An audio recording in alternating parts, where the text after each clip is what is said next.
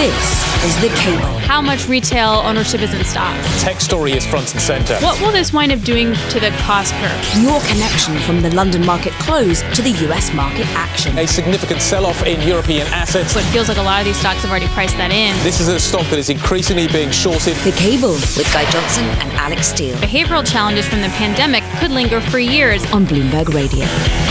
Good evening, welcome. You're listening to The Cable. We're live on D A B Digital Radio, Wednesday the first of March, five p.m. in the City of London. I'm Guy Johnson in London, alongside Alix Steel over in New York. Alix, uh, the uh, the dismal data on the inflation front continues. Uh, we saw the uh, the I S M manufacturing number out of the United States a little earlier. Prices paid absolutely leaping over here in Europe. Uh, you've seen German inflation data today coming through at a headline level at nine point three percent. The market was expecting that number to soften a little bit. Uh, this comes, of course, hot on the heels uh, of the, uh, the Spanish number yesterday and the French number yesterday, both of which pushed higher as well. Inflation is a theme mm. that is unnerving equity markets, bond markets alike. And similar here in the U S. We'll get to this in, uh, also throughout the hour, but you had I S M manufacturing number coming out. Um, it was the best number since August of last year, but the prices paid is what jumped over fifty. Um, that was a problem. And now you saw a ten-year yield hit four percent. You saw equities continuing to roll over. So it's it, is it stagflation? Is it worse than that? We'll We'll break it down. We will. We'll talk about that a little bit later. The one bright spot today was the uh, was the Chinese data. Uh, so we saw Chinese manufacturing data today, the P M I there, showing a rapid reacceleration of that sector. On the back of that, you've seen mining stocks on both sides of the Atlantic doing quite well, which is why today the F T S E one hundred has outperformed. seventy-nine fourteen was the closing price there. We're going to talk about the component parts uh, of that market in just a moment. We'll get to Persimmon, we'll get to the housing sector. Uh, but the miners holding that market up quite nicely. Uh, in the bond market, uh, the U S uh, ten-year is rapidly approaching four percent. In Germany, you've got two point seven on the ten-year today. Uh, the U K gilt market was a little bit of an outperformer, actually. Andrew Bailey uncommittal a little earlier on whether or not we are mm. going to see rates going significantly higher from here. Uh, he's one of the certainly more dovish sounding central banks out there at the moment. We'll get to the U K housing market. I know everybody wants to talk about it in just a moment. Uh, Lucy Wilson is sitting next to me, um, but uh, we'll uh, we'll talk about that in just a second. Before we do that, let's get to Charlie Pellett. Hi, thank you very much, Guy Johnson. Here's what's going on. Prices in U K shops rose at their highest rate since at least two thousand five in February, as the cost of living crisis showed little sign of easing for cash-strapped consumers. The British Retail Consortium said shop price inflation accelerated to eight point four percent, a record for an index that started in two thousand five and an increase from eight percent in January. Food price increases hit fourteen point five percent, showing that the pressure is highest on essential spending. A senior government minister says British energy suppliers must pass on the benefit of falling wholesale energy costs to consumers in the form of cheaper tariffs. Energy Secretary Grant Shapps called on suppliers to be ready to pass on the savings they'll be seeing in the markets as competition between natural gas and power providers returns. Britain's biggest business group has swung its weight behind the flexible working revolution, warning executives that they should drop their opposition or risk losing the war for talent. Tony Danker, Director General of the Confederation of British Industry, said U K companies need to strike a new deal with workers to lure them back after being hamstrung by shortages. He's also calling for childcare reforms and looser short-term immigration controls to resolve the U K's labour crisis. That is the latest from the news desk. Guy Johnson, back to you now in London. Thank you very much indeed, Charlie Pellett. So let's talk about U K housing. I'm going to start with Persimmon, then we're going to talk about the macro data. Uh, Persimmon out with numbers, the first of the big major house builders to be out with uh, with numbers. Today we get um, Taylor Wimpy tomorrow. We've got Barratt coming up later on this week. The stock finishing down over twelve percent today. Uh, this as the company basically more warned on margins. Uh, we're seeing top line slowing, obviously, as we see um, mortgage costs rising, uh, but we've also got costs as a huge factor coming in uh, to the middle of the P and L, uh, which is going to squeeze the story going forward from here. They've been relatively conservative coming into this. Certainly managing the land bank uh, has been something they've done relatively carefully. Uh, we've also today seen data on mortgage approvals. We've, we've got a mortgage market that is grinding to a halt. We've got a market that feels like it's grinding to a halt right now. How close are we to this housing market tipping over? Uh, Bloomberg's Lucy White joins us now. She covers U K housing data for us here at Bloomberg.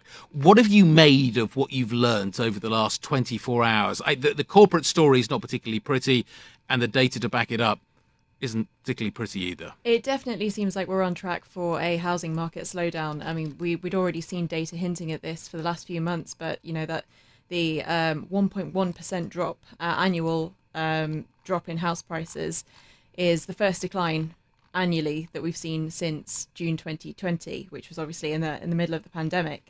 Um, it's the sixth consecutive monthly drop as well, um, which brings us to the longest string of monthly drops uh, since two thousand eight, two thousand nine, which is obviously when we were in the depth of the financial crisis. So this is is not a pretty picture for the housing market. Um, having said that, you know, it's it's probably not going to be the the, the drop in housing uh, prices. It's probably not going to be as bad as what we saw in in two thousand nine, purely because, you know, if we do get a recession, um, unemployment's looking relatively uh, resilient at the moment. So I thought that this was already supposed to happen. Like, I, I, I thought, like, the worst of the housing stuff was supposed to be the end of last year. So now, how do we know when we've hit a kind of bottom? I think we've obviously, you know, uh, mortgage rates did soar in the um, aftermath of the mini budget last year. And uh, although we've seen some sort of, you know, moderation since then, um, mortgage rates are still significantly higher than they were sort of in earlier in twenty twenty-two. Um, so we're now seeing a lot of caution, especially with the cost of living crisis as well. We're seeing more caution filter through to buyers. And obviously, you know, um, the Bank of England is still, you know, debatably uh, hiking interest rates. Yeah. So a lot of people are still, you know, on the fence as to whether now is a good time to, to buy. The, the U K is still a massively undersupplied market, though. Mm. And, and the house builders are, are basically saying that they're going to halt work on sites. Does that lack of extra supply, which we're already short of, support prices more broadly in the market? Potentially, yes, in the longer term. I think in the in the shorter term, the next uh, year or so, that uh, that picture is a little murkier because we just have uh, so many people, you know, sitting, so many potential buyers sitting on the fence and, and not being prepared to part with their cash right now. Um, you know, perhaps uh, homeowners um, who already have a house are, you know, looking to remortgage and uh, seeing the, the you know the, the higher prices that it's costing to remortgage, and it, you know, now it might just not be a t- good time to to. be selling up and purchasing. What are you looking for from Taylor Wimpy tomorrow? Um, I think it's probably going to be much of the same that we've seen for Persimmon today. Probably warnings on margin, um, on margins, but probably, you know, uh, a little more optimism, perhaps over the longer term, would be would be nice to see. Mm. In terms of, in terms of what is happening in the U K housing market, is this a slowdown that is that is a good thing? If if prices come down, there's been this kind of ongoing concern that basically affordability, we've got we, we have an affordability crisis. In in some ways, is this to be welcomed? During the pandemic, we saw prices being bid up very, very quickly. Is this just a, an unwind of that? Is this a healthy correction in a market that that requires it to get it moving again? Well, I suppose that all depends on who you ask, obviously. But, sure. Uh, you know, I mean... It, but a healthy it, market it, is a market that has, has has liquidity to it. Yeah, and first-time buyers, I'm sure, will be very happy to hear of a fall in house prices. But um, it's worth pointing out that uh, homes are still becoming more unaffordable for first-time buyers, despite the fall in prices. Uh, mortgage payments are now consuming around thirty-nine point four percent of the average first-time buyers. How does that compare with rent? Uh, I don't have the figures right, for it no, with me. Because it seems that actually they're becoming more... E- yeah, becoming... It, that is true. Um, I mean, you know, the the rent... We're see- at the same time that we're seeing house prices come down, we're also seeing rental costs increase as landlords put up their prices yeah. to, um, to you know, Compensate, cover their own yeah. costs. But, yeah. Uh, yeah, I mean, the, the thirty-nine point four percent that we're seeing for mortgage payments at the moment is well above the twenty-nine point four percent average that we've seen in the long run. It's great to catch up. Lucy, thank you very much indeed. Uh, Lucy White joining us on what is happening with the housing market. Obviously a subject that everybody is paying attention to right now. Uh, the Bank of England certainly focusing on that. Thank you very much indeed. This is The Cable. This is Bloomberg. This is The Cable with Guy Johnson and Alix Steel on Bloomberg Radio. What remains very positive in the U K is the dynamism of formation of new sectors and new new economies. It remains a place of material uh, venture capital and, and seed investment. Uh, and it's one, I think, which we can point to and sort of say that will continue, those conditions. The talent in the U K is extraordinary. The universities are very strong. And so I think those those stay constant. They have nothing to do with a, a, Windsor, a Windsor framework, uh, but they uh, they are certainly not harmed by there being better relationships between the U K and the E U. That was uh, David Livingstone, uh, Citigroup's E M E A C E O, speaking uh, to exclusively to Bloomberg. So, Guy, I think that we pair this with Andrew Bailey for a second. So on the one hand, we could say that uh, an, an agreement on Northern Ireland is helpful to remove an overhang from the U K. So maybe the U K is investable. And then on the same time, we have uh, Andrew Bailey talking today about how um, higher rates are having an impact on the economy and that some, quote, further increase in bank rate may turn out to be appropriate. Um, but he urged caution about suggesting yeah. either that they're done with increasing the bank rate. But the market seemed to take that as dovish.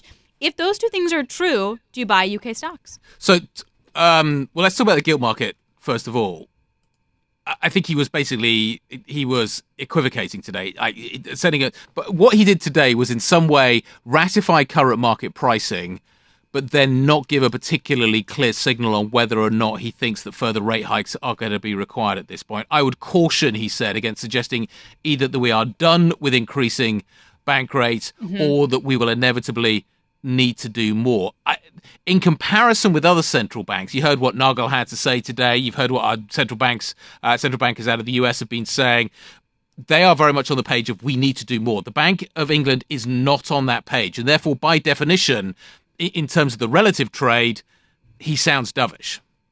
Right. Yeah, exactly. The relative trade. But if we're looking at four percent for the E C B and six percent for the Fed, which after the data today from the I S M and as well as German inflation uh, seem increasingly, potentially more likely, can can the B O E stop? Can they stop? Well, it, or are they going to have to keep going? Well, there, there could be a currency impact, which certainly which certainly could be felt.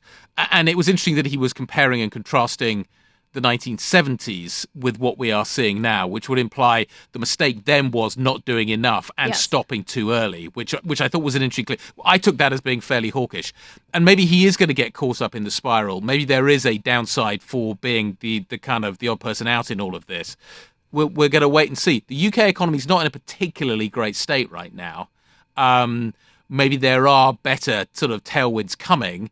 But at the moment, the U K has a labour market shortage, it has a growth right. problem, it has a productivity. I, there are just a multitude of factors that are coming into play. Well, then to, I mean, to that point, and we talked about this on Monday, once we had that Brexit deal, like, you know, really coming through, is that the big issues when it comes to energy and when it comes to labour shortages are not addressed. Like, that's not going to be fixed because of any Northern Ireland agreement. It's just not. No. Um, and those are also two things that uh, the, the Bank of England also can't really control.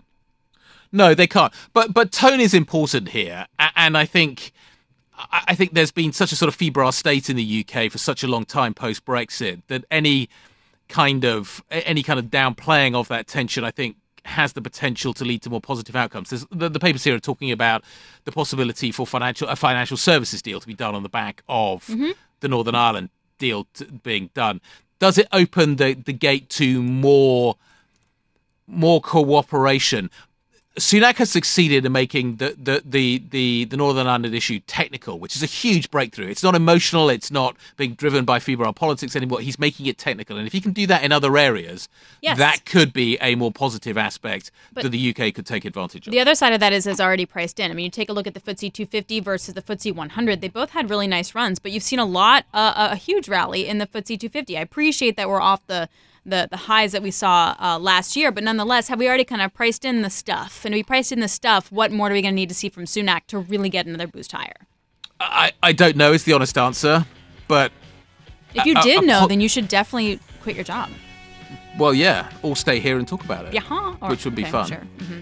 That, right. that would be something I could do as well, because it's quite fun chatting away, talking, talking kind of as we do about all these different and interesting things. We should probably note that at some point soon, this show will be will be coming to an end. I drop that bombshell now. And break time. This is Bloomberg. This is The Cable with Guy Johnson and Alix Steel on Bloomberg Radio. Good evening. You're listening to The Cable, Bloomberg D A B Digital Radio. I'm Alix Steel in New York. Guy Johnson uh, is over in London. So just so you know, we'll be with you on The Cable until this Friday. Then Monday, we will no longer be with you. We'll discuss more about our parting Uh, later on in the week. Um, okay, so the headline over in Europe was German inflation uh, surprising to the upside in February. Consumer prices up by nine point three percent from a year ago, up from January, all driven by services, yeah, and food costs, but also uh, services. Now, the bond market, as you can guess, you look at the German uh, ten-year bund yield up by about six basis points, all of that in keeping with what we saw from uh, Spain and France uh, yesterday. So does it mean that the hawks are right? And that the hawks have been right. Um, European Central Bank Governing Council member Joachim Nagel um, said that investors are getting a better understanding of the challenge in returning inflation to the two percent target. The swaps market's now pricing in four percent terminal rate uh, for the E C B fully, and that you're not going to, it's going to continue to rise uh, throughout this year. Now, Maria Tadeo from Bloomberg sat down with Nagel uh, and talked about this inflation problem, and if there is still too much optimism, the E C B can do its job quickly and fast. It, it seems to be the case that inflation is very stubborn.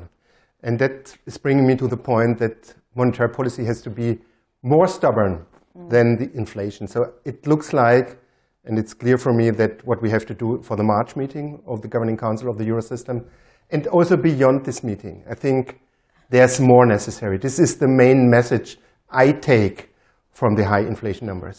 And when you say in, in March, essentially, you know very well that the idea is a continuation of fifty basis points.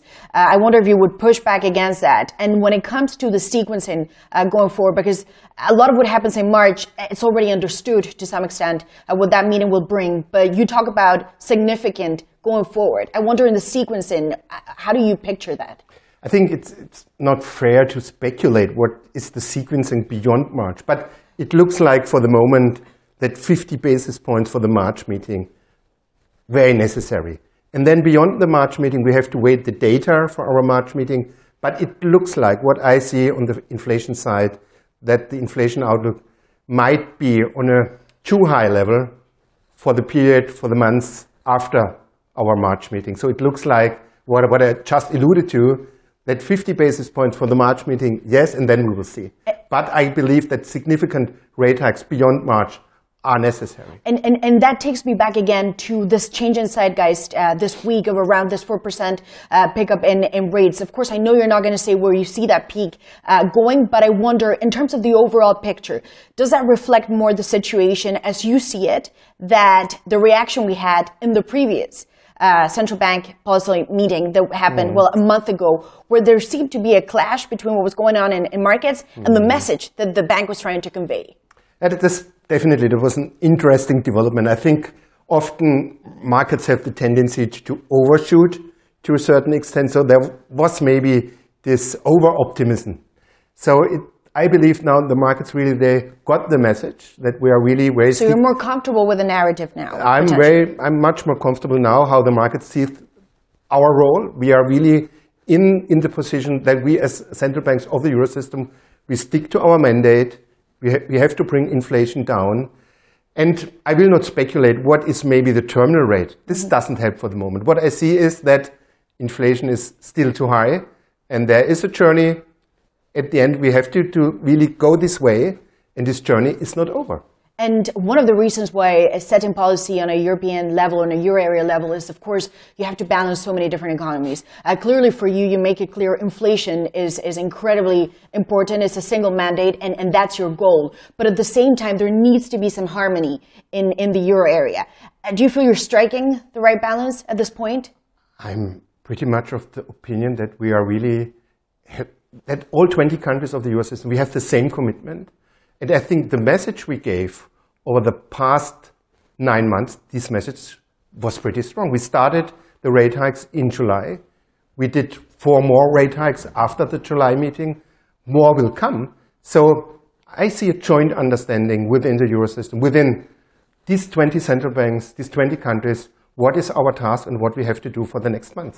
And you say no active bond selling, but what about an early uh, end to the PEP reinvestments? Is that something that... Um, That, that, that you feel at least merits now a serious conversation? Maybe not. I, I don't want to speculate mm-hmm. ab- about the PEP. What I guess is necessary, that we, take, we took that decision in, in our last meeting to start the reduction of our asset holdings in the A P P, fifteen billion every month. I believe that could be more or less, there's a good way to, to get this into the market. The market will understand why this is necessary. But I believe beyond that, from July on, we need more than fifteen billion each month. We, we can do maybe twenty. I think this is one of the things that I believe is of utmost importance. And then later on, maybe next year, we can talk about the, the P E P. Okay, and just as a final question, on the bigger picture, the year started with a bang. There was this idea that the worst is over for the European economy, that finally a lot of the, the big problems at the end of the year that we saw in twenty twenty-two may have cleared. But you still say, at least from the German perspective, you don't see major improvement for the time being, and in fact, a contraction for Q one. Do you worry perhaps uh, market participants got ahead of themselves? They wanted to see good news, but the picture has not fully cleared. There's still many challenges. I think we are still in a very complicated situation. Mm-hmm. I think complacency doesn't help too much in a situation like this. I think we all hope that this horrible war, this war of Russia against Ukraine, is over soon. This would help us a lot, but it looks like that this is the case. And so we have to deal with a geopolitical situation that is very uncertain, very difficult, and twenty twenty-three will... Will again will bring us a lot of, let me say, challenges. It, it will stay like, a, or it will be a bumpy road. This is my, this is my my takeaway. Joachim Nagel speaking to Maria Tadeo at the Bundesbank event a little bit earlier on today. Alex, he, he's basically signalling he thinks not just one hundred fifty basis points uh, hike to come. He's talking about significant further hikes to come. The market is now pricing in four percent. The, the data are supporting the hawks at the moment. Um. Yeah. I guess the question is, inflation can go up and it can also go down. So, like, is this going to be yeah. the case that, like, next month, if all of a sudden now we're at, like, nine point one, are we all going to be like, yeah. oh, man, the doves have totally crushed this one? Like, I, I literally feel like we're bing-bonging on, on any of that data but, point. But, it goes yeah. up, it goes down. But, but this whole idea that it was going to come down quickly, that's what I think we're being That, I think, is definitely off the moment. Table. That has definitely Absolutely. Been priced out. Uh, we'll talk about the I S M data uh, in the U S next. This is Bloomberg. This is The Cable with Guy Johnson and Alix Steel on Bloomberg Radio. Good evening. You're listening to The Cable, Bloomberg D A B Digital Radio. I'm Alix Steel in New York. Guy Johnson is over in London. Quick check in here, U S markets. Uh, the S and P is still down one-tenth of one percent. The Nasdaq up by two-tenths. But we had a pretty nice reversal here. At one point, we were below the two hundred day moving average uh, for the S and P, and then we kind of bounced uh, back above that. Particularly impressive because of the data that we got out, which we will get to in just a moment. Uh, yields, though, still pushing higher. And the, the ten-year yield is now three ninety-seven. That is, again, off the highest of the session. At one point, we touched four percent, the highest since November uh, tenth. It's really metals and mining that are helping lead the way higher on the S and P. You can make the argument that part of that is a China uh, data story. We got better than expected uh, P M I manufacturing numbers, but, you know, some say maybe it's not all going to be about metals and mining. Maybe it's about the consumers, and maybe it's about flying. Anyway, we're going to dig through all of this within the last half hour. Um, let's now go to Charlie Pellett for some other headlines, and then we'll get back to that data. Hi, thank you very much, and here's what's going on. Alix Steel, U K mortgage approvals fell to their lowest since the financial crisis. Housing crashed when excluding the pandemic uh, as soaring interest rates and the cost of living squeeze cooled activity. The Bank of England said lenders approved thirty-nine thousand six hundred thirty-seven home loans in January, two point two percent fewer than the previous month. That is the lowest level since early two thousand nine, except uh, when the uh, U K's first uh, COVID lockdown, when the property market was closed. Rescuers in Greece are searching through flattened, burned-out carriages for survivors and bodies after a passenger train and a freight train crashed head-on in the central part of the country, killing at least thirty-six people and injuring scores. Transport Minister Kostas Karas Lees has resigned, saying he felt it was, quote, his duty to step down as a basic indication of respect for the memory of the people who died so unfairly. A mansion in London's Mayfair neighborhood has sold for about fifty-two million pounds as part of a U K enforcement action. The house on Hill Street, one of the most desirable streets in the exclusive district, comes with about twenty bedrooms and a swimming pool. The property was built in the seventeen hundreds, and its previous residents include lawmakers, dukes, and barons. That is the latest from the news desk. Alix Steel, back to you now here in New York. I want a swimming pool. Yeah, only fifty-two million. Not I mean, bad. chump change. You're going to need it chump to put change. all the clothes in soon. Yeah. A house that size. Yeah, yeah, yeah. I mean, imagine how many walk-ins I'll have for that. How many? How much room for my coats? Guys trying to make fun of me because I almost almost bought a coat yesterday. Really? But uh, I, how no, many no, no. coats? Another another coat. An- oh. I bought a bunch in Florence, is what he's saying. So th- this is this is where it's coming from. All, but I all, didn't. The point is, I didn't. All, but all I can see, all I can visualize, is a coat in Florence, and all I see is big, many, many, many euro signs flashing in front of me. That huh? must have been one expensive coat. Six, it wasn't one. It was, it was six. You did not. I did. You did not. One was for my you husband. You had to buy a suitcase to put it all in. I did. I bought a suitcase to put it all in. You know, I, I, I've got a coat that is a winter coat that is so ratty that a colleague on a colleague said, you know, you really should go to the tailor and have that fixed. I'm like, I only wear it in the winter. What, what do I need to do with it? You know, walk around, whatever. Anyway, so you didn't wind up buying the coat yesterday? No, I did buy the six in Florence. I'm shocked. I'm stunned, yeah. Guy. I'm speechless. He is. I'm speechless, Charlie. Um, all right, Charlie, thanks a lot. We really appreciate it. Um, let's move on, shall we? Um, and get to this I S M data. So um, uh, I S M in the U S uh, ticked up to about forty-seven point seven uh, in February. That was the it, it was up from the weakest print that we saw since May of twenty twenty. It was the best print since August. Sure, it's still below fifty, but it was pretty good. You did wind up having, though, an increase in prices paid. And as Bloomberg Economics was pointing out, it basically means that we're seeing slower goods de- disinflation, which goes uh, to Guy's point that we're not seeing inflation come down super, super fast. So we got the privilege to talk to Tim Fiore of the I S M right after the numbers broke. If you're a demand and growth advocate, this is a really good report. This is our best performance number since August of last year. Uh, especially on the demand side, you see that our new order number, you know, rebounded, came back from a, a pretty low low last month. Our new export order number almost passed fifty. Our customer inventory number went into the high end of too low, which is good. And our backlog grew again, but it's still relatively weak. If you're an advocate of seeing a quick end to inflation, this is not a great report. As you noted, Uh, we're over fifty percent here, fifty points on our prices index. If you look at that, what it's, what it's really saying is that about seventy percent of our respondents are reporting the same or lower prices, but the side, the other side of that is twenty-five to thirty percent of them are saying that they reported higher prices for the month. And I think Mike had it right. There's there's act- activity in the commodities market that is driving that up. The fortunate thing is it's not energy related. It's more steel and aluminum. Yeah. And I think looking into the detail of it, a lot of it has to do with capacity being managed more effectively by the participants in that sector.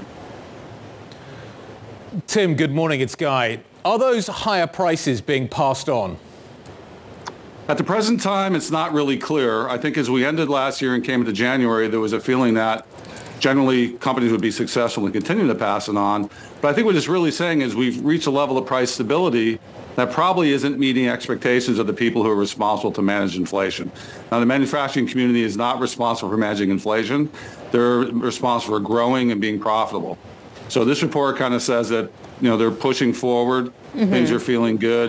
As I reported last month and the month before, we thought that uh, half one would be a bumpy period, half two would be better. It's still pretty consistent on that. I don't think that anybody is responding that's saying that we're taking these price increases and we're taking them on our own. So from a manufacturing standpoint, it's a good report. Mm-hmm. From a inflation and an ending of this stress around what is the right price level, it, we're not quite there. So we'll get to growth in just a sec. I have one more quick question on prices. If it's due to mostly steel and aluminum versus energy, steel and aluminum is going to be much more structural in many ways um, than, say, energy prices, which was a cyclical kind of bump. Um, did you get any read-through on that from companies as to how long those kind of prices would stay high? Well, we've been growing for the last couple of months on the spot market. We're actually fifty percent up on the low of steel, which occurred late last year. I think it was probably September, October. We got back to about six fifty a short ton on hot roll. We're now at uh, one thousand dollars a, a, a ton, which wow. is surprising because the demand really isn't tremendous. So what's causing that? Well, what's causing that is really capacity coming out so that, you know, the manufacturers can remain uh, profitable.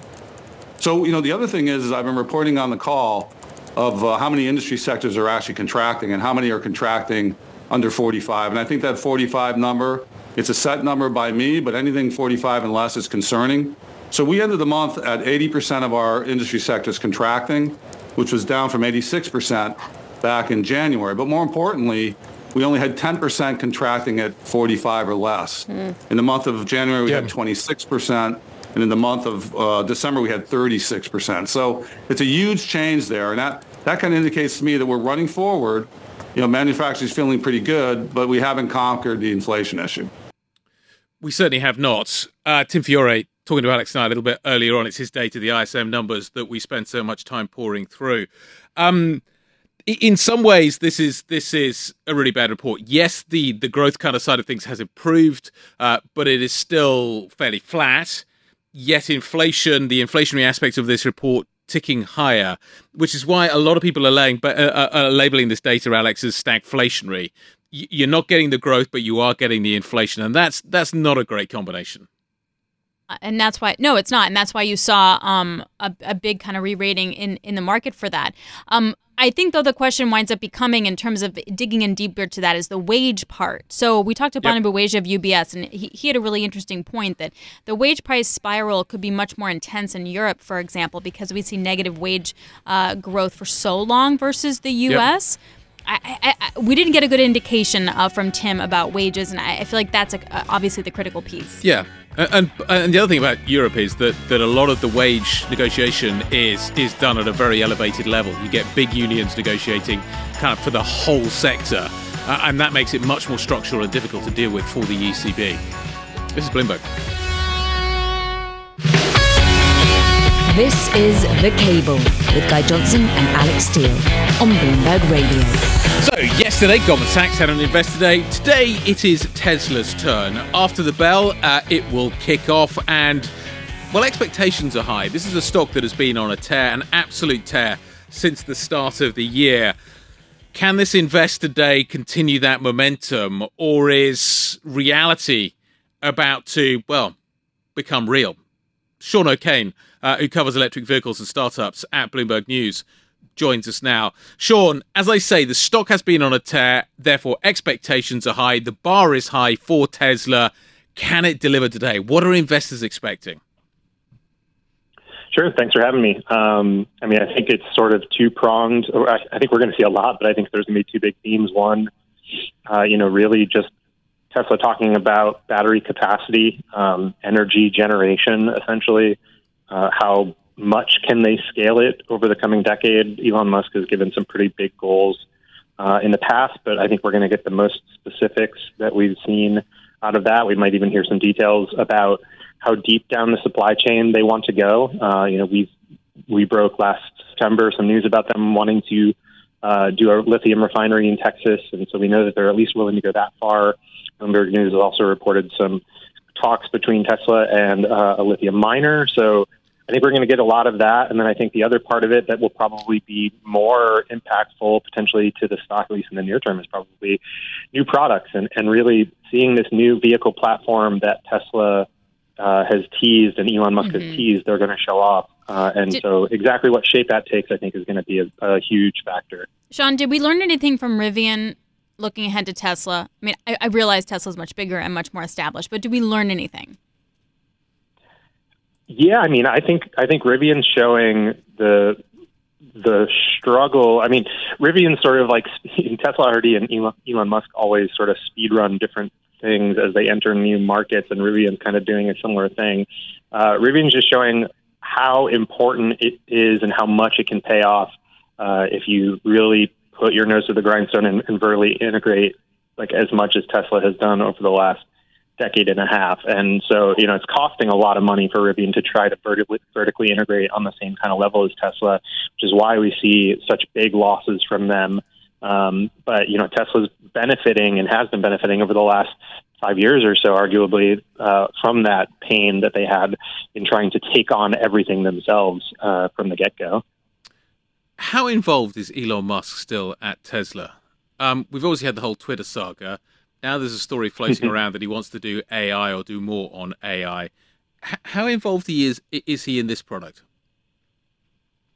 I mean, by all accounts, he's pretty involved, although, you know, one thing that we've written about a couple times over the last few months is that he brought in, um, you know, one of the clearest sort of second in commands that he's had in a long time at Tesla in Tom Zhu, who, uh, you know, was essentially running the up the, the ground up operations in China. Um, in getting not only their, their charging network up and running over there, but the factory outside Shanghai. Um, so that he has someone sort of alongside him and, and sort of overseeing the North American operations in a way that he didn't before, you know, leaves some room for him to be able to step away and focus a little bit more on, on Twitter and things like that. But, you know, uh, even though he's, even though the account doesn't exist on Twitter anymore, there are still accounts that track uh, Elon Musk's real-time jet flights. And, you know, a lot of them lately just still sort of jump between Austin and San Francisco. So I think he's got a lot of time invested in Tesla right now and a lot of time invested in Twitter. And uh, mm-hmm. you know, he's left some of these other operations that he has to uh, to some of his other deputies. Sean, quickly, do we want him to get into A I? I mean, they, they sort of have to. I mean, the the promise of Tesla and the value that he's said could reach, you know, twice Saudi Aramco really depends on uh, being able to make the cars drive themselves and, and, you know, all of the sort of benefits that come along with that um, as far as the economics go. And, you know, to be able to do that, you need to be heavily invested in A I. You need to be able to, you know, down to the studs, know how that works and develop how that works. So, yeah, it's a huge piece of what they're going to probably talk about today as well. Sean, really appreciate it. Thanks so much. Uh, Sean O'Kane, who covers electric vehicles and startups for Bloomberg News, thank you as well. We'll be looking forward uh, and covering all of that for you here on Bloomberg Television and Radio during uh, the Investor Day for Tesla. All right, coming up, data from China, pretty good. We'll get the outlook. This is Bloomberg. This is The Cable with Guy Johnson and Alix Steel on Bloomberg Radio. Good evening. You're listening to The Cable, Bloomberg D A B Digital Radio. I'm Alix Steel in New York. Guy Johnson is over in London. So we talked about it earlier, the China P M I manufacturing data. So China's economy uh, is showing signs of a stronger rebound. So you got COVID restrictions uh, are being abandoned, and manufacturing posted its biggest improvement in more than a decade. You even had services activity climbing and the housing market stabilizing. And the market's trying to work through, like, how much of that is real, how much of that can you build on, and how much of that is a one-off? Plus, if you have the rest of the world slowing, can China continue to post these kind of numbers? So joining us now to discuss is Tom Orlik. Uh, he joins us now. Um, he's Bloomberg Economics chief economist. Hey, Tom, what did you make of the data today? Your biggest takeaway? So these were some really strong numbers uh, coming out of China overnight, Alex. Um, the manufacturing P M I, the services P M I, both pointing to a strong expansion, both coming in considerably higher than market expectations. Um, so this is good news on China, for China. It's a reflection of the lifting of the COVID controls at the end of last year.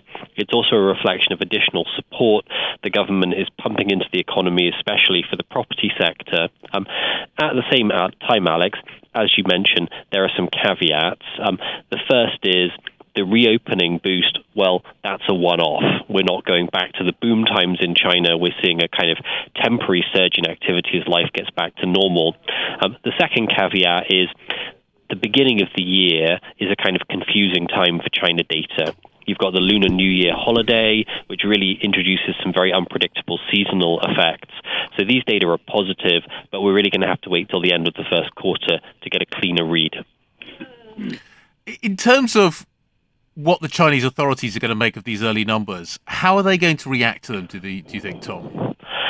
So there's a big constraint for China's policymakers, Guy, um, and that is the kind of the consequence of their past missteps, right? So over the last fifteen years, there's been a surge in borrowing in China. There's been massive overbuilding in the property sector. Um, and these things are now both dragging on growth and limiting policy space.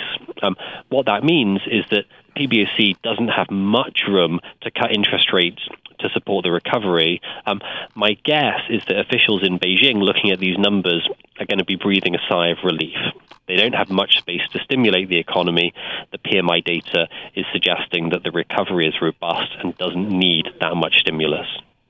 Um, do we think that the recovery is really going to come in domestic part of China versus international, in that, like, the fact that, like, Freeport was rallying today or you had metals and mining rallying today seemed a little off as to what a reopening and a stronger China really means? So there's a two-way dynamic here, Alex. Um, uh, on the one hand, um, you've got to expect that Europe, which is still pretty weak, consequence of high energy prices uh, last year, E C B tightening, a United States which is slowing as a consequence of the Fed's fight against inflation. These are going to mean a weak global economy, which is going to mean weak demand for Chinese exports.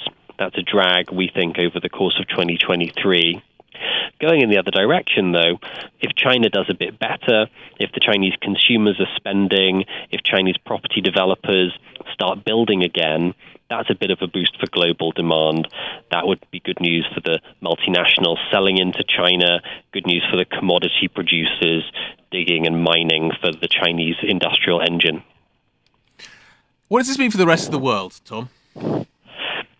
So I think you've got to think about it in two different ways, Guy. Um, the sort of the immediate sort of implication is, well, global growth this year is not going to be that great, right? Perhaps it's a little bit better than we thought it was a few weeks ago.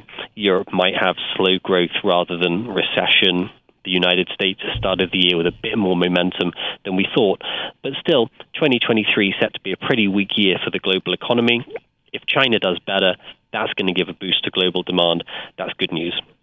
The flip side of that, and something we've been warning about for a while, is, well, if China does strong, does better than expected, that's a big driver of demand, especially for commodity prices. Mm-hmm. If we see oil prices starting to rally, and we saw a bit of that today following the P M I data, well, perhaps that adds to the inflationary impulse at exactly the wrong moment for the Fed and the E C B. What are you expecting from the N P C next week?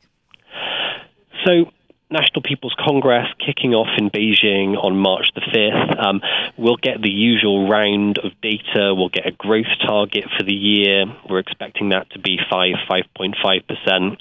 We'll get a budget deficit target for the year. We're expecting the government to slightly rein in its fiscal support. Um, the big thing everyone's watching for, though, is the personnel changes.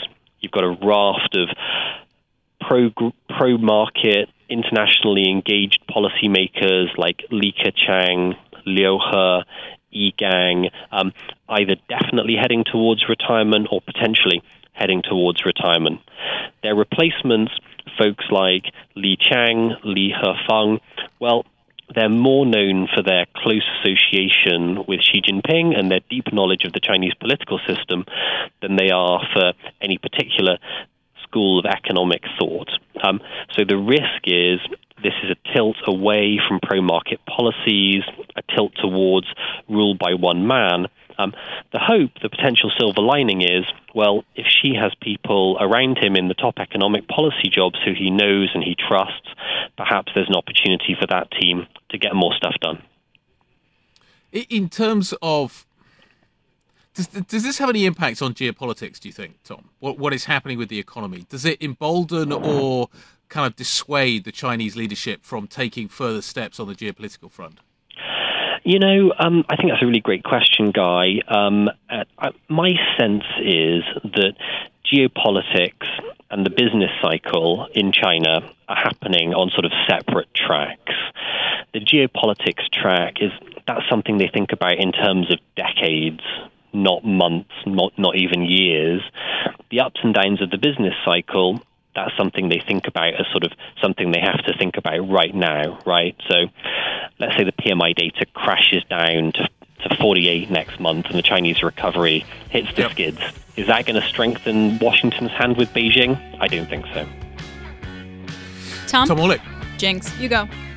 Very nice. As ever, thank you very much indeed. That wraps things up for Alex and for me. Tomorrow we get uh, inflation data out of the Eurozone. That is a big, big number. This is Bloomberg.